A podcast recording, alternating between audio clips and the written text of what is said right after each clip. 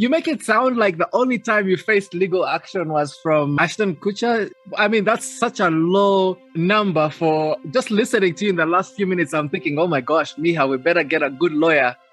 Welcome to See Africa, Breathe Africa, a weekly podcast made to bring responsible travel closer to you.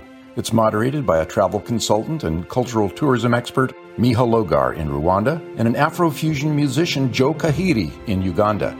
In this episode, they're laughing with Jane Bussmann, the writer of The Worst Date Ever, or How It Took a Comedy Writer to Expose Africa's Secret War.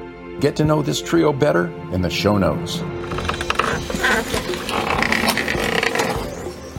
See Africa, breathe Africa. Have you ever considered volunteering in Africa or donating to a charity feeding hungry children, schooling orphans, or such? After listening to Jane Bussmann, you might get some second thoughts. Suffering from a massive crush, Ms. Bussmann followed a hot and rather famous humanitarian into Uganda in 2005. She learned a little new about him, but a lot about Joseph Kony, the black magic rebel who terrorized children with his Lord's Resistance Army. In the forsaken north of the country, Jane stayed at the cheap guest houses but explored the international world of the most expensive hotel of Gulu town. Her conclusions go beyond any city, region, country, or continent. Ready for some strong language? Beeping Jane out would have been inappropriate.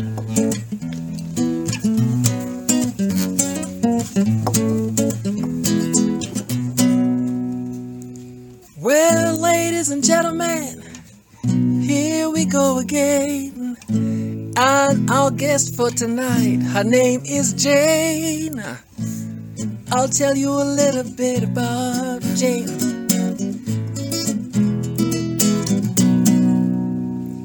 So, from British comedy to the east of Africa, we don't expect any political correctness here, but it's such a pleasure to hang out with her. She's done it all, been around the world. She's been in LA interviewing all of them celebrities, and she's been in Uganda She'll tell us what she came to do. but well, well, she's got quite, quite a story to tell when we see Africa, breathe Africa, and see Africa, yeah. Yeah, le, le, le, le, le, le. see Africa, breathe Africa, and see Africa, yeah. And so, ladies and gentlemen, boys and girls, I'm gonna hand the microphone over to my co host, Miha, and he's gonna introduce us to her. So, Miha, can you take it away? Jane, we've invited you because you have experience in the field that is tricky. And that is the field of volunteer tourism, of charity workers, and all that other stuff that we could generally group under white saviors. I, think, like a lot of people, Africa symbolized a way that I could make up for being such a shit person that I would have to go to Africa in order to do something good uh, instead of just improving my life. I was working in Hollywood and I'd gone there to work in movies that the only job I could get was interviewing Hollywood celebrities. I, I, it got so bad that I would just go along to the meetings. I would be drunk already and I'd say things like, um, wow, you look amazing. What's your secret? And then they just start talking and then I just sort of fall asleep. And I was interviewing Ashton Kutcher, and I wrote this stuck up piece about what an amazing person he was. And it was so boring that my editor changed it to, to say something very rude about Demi Moore. They decided to try and sort of take legal action against me. And it, it sort of went downhill from there. And I decided to try and go to Africa. And then I came across this bloke in a magazine who was uh, doing great stuff in Africa. He was a peacemaker in Africa and he was trying to talk peace with the Lord's Resistance Army. And I thought, that's brilliant. I will go to Africa, write about him, then we'll probably get married and save the world together, and it'll be great. Uh, but when I got there, the bloke had gone home without telling me. Who is this bloke? Can you please mention his name? Yeah, he's called John Prendergast, and he was a peacemaker, and he specialized in conflict resolution. Isn't he, in some unfortunate way, the ultimate white savior? Like, why do we need Americans bringing peace to Africa? Well, I think, as far as I'm concerned, there wasn't a great deal of peace he brought, was there? I think, and I was stuck. So I had no choice but to actually do some work for a change. And I started researching the uh, Ugandan army's attempts to stop Joseph Kony, and it very quickly became clear that they weren't so much stopping him as encouraging him to go on, and that it was quite a nice little earner for everyone involved, including the charities. The great profit in this non profit industry was their fucking great lifestyles. In your summary of the book, uh, I was I was missing one part, which is important to our topic here. You did try to be a volunteer teacher for a little while, right? How did that come about? Uh, because I needed something to do. And, you know, like all idiots in Africa, I thought, I know, I'll go and educate the villagers. They'll be really grateful for me. It's like, what? You don't know anything. You failed your A levels. Anyway, so I, I, stood up and I had this lesson. I was going to teach these kids screenwriting. I was like, uh, okay, so this is the story. There's a hero and he has a problem and write a story. So all these kids get out their exercise books and they all write it and they all hand it in. And off they went. And I sat there and I had their homework and I opened it and it was like, there is a hero. Uh, his name is Jane. He has a problem. He has AIDS. Oh, fuck. You know, there's another one. There is a hero. His name is Jane.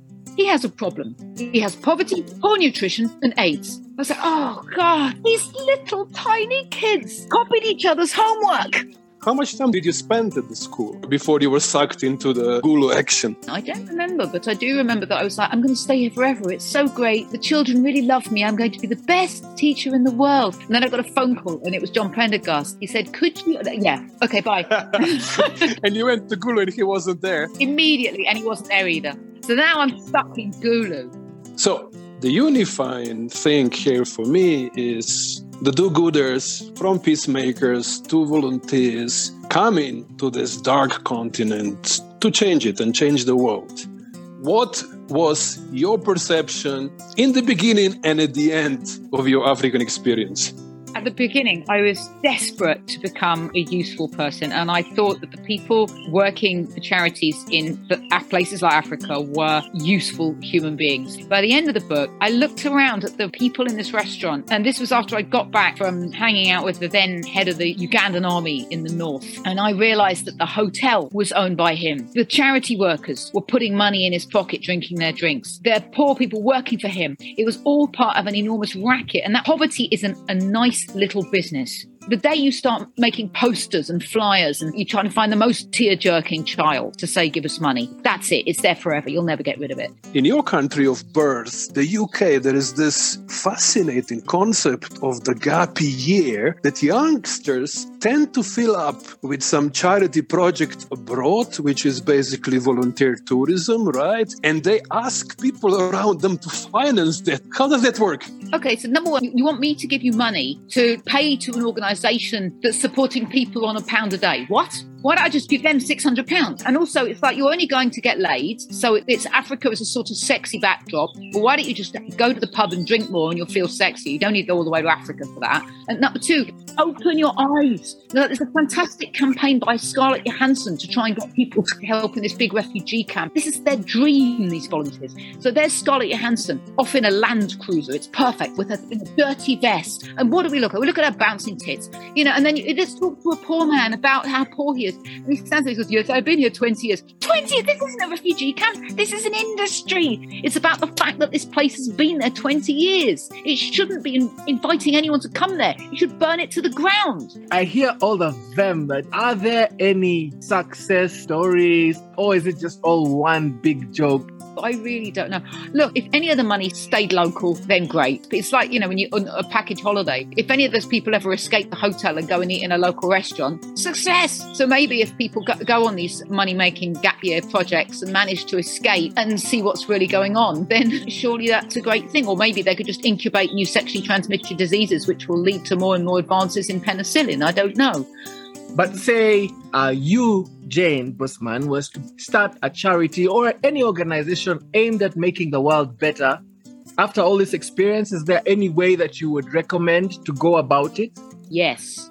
You can photograph yourself with 10 adorable orphans, but you have to kill one of the people who is responsible for the death of their parents. If that is the Minister of Health who denied AIDS treatment to the very poorest people until the last minute because he'd stolen all the money to buy a, Mercedes, you have to track him down, hide in his wardrobe, and kill him. Otherwise, you are not allowed to get on the plane at Gatwick. Uh, and you're certainly not allowed to Instagram any photograph of yourself building a bridge that nobody needs. I think if you could just even it up like that, then it'd be a really productive thing. And we'd have to provide the list of the perpetrators and we'd have to be very clear about why they deserved it. And you'd have to sign a form. oh, Jane, it, yeah, it's been so much fun having you. And it's nice to be able to laugh.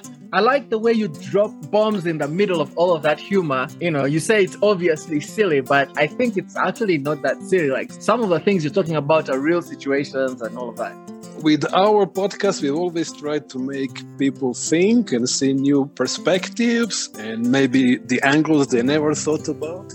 And when we do that with humor, I think we are most successful in actually reaching people's subconscious mind. Show them that it's all slightly different that you might believe. His little feet are burning hard desert soil.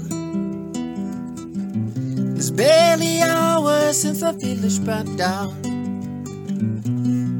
And now he's taken prisoner.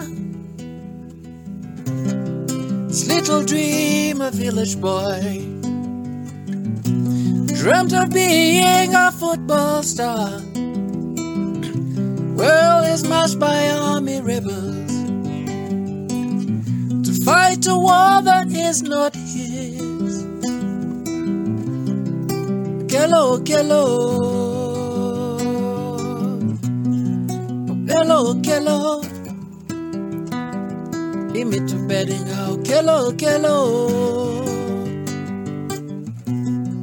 Kello, Kello. You reminded me I need to say happy birthday to my friend Janet Akello because I didn't say happy birthday this year. So that's pretty shit that I didn't. Thank you for reminding Well, from all of us here at See Africa, Breathe Africa, happy birthday, Janet Okello. And you know what, when you were singing the song, I just thought of the fact that we have successfully chased this kind of violence away from Uganda and Rwanda, but that Congo is still very much in that situation. So fingers crossed one day we won't need to sing any songs like that, but a beautiful, a beautiful, beautiful one. Thank you so much.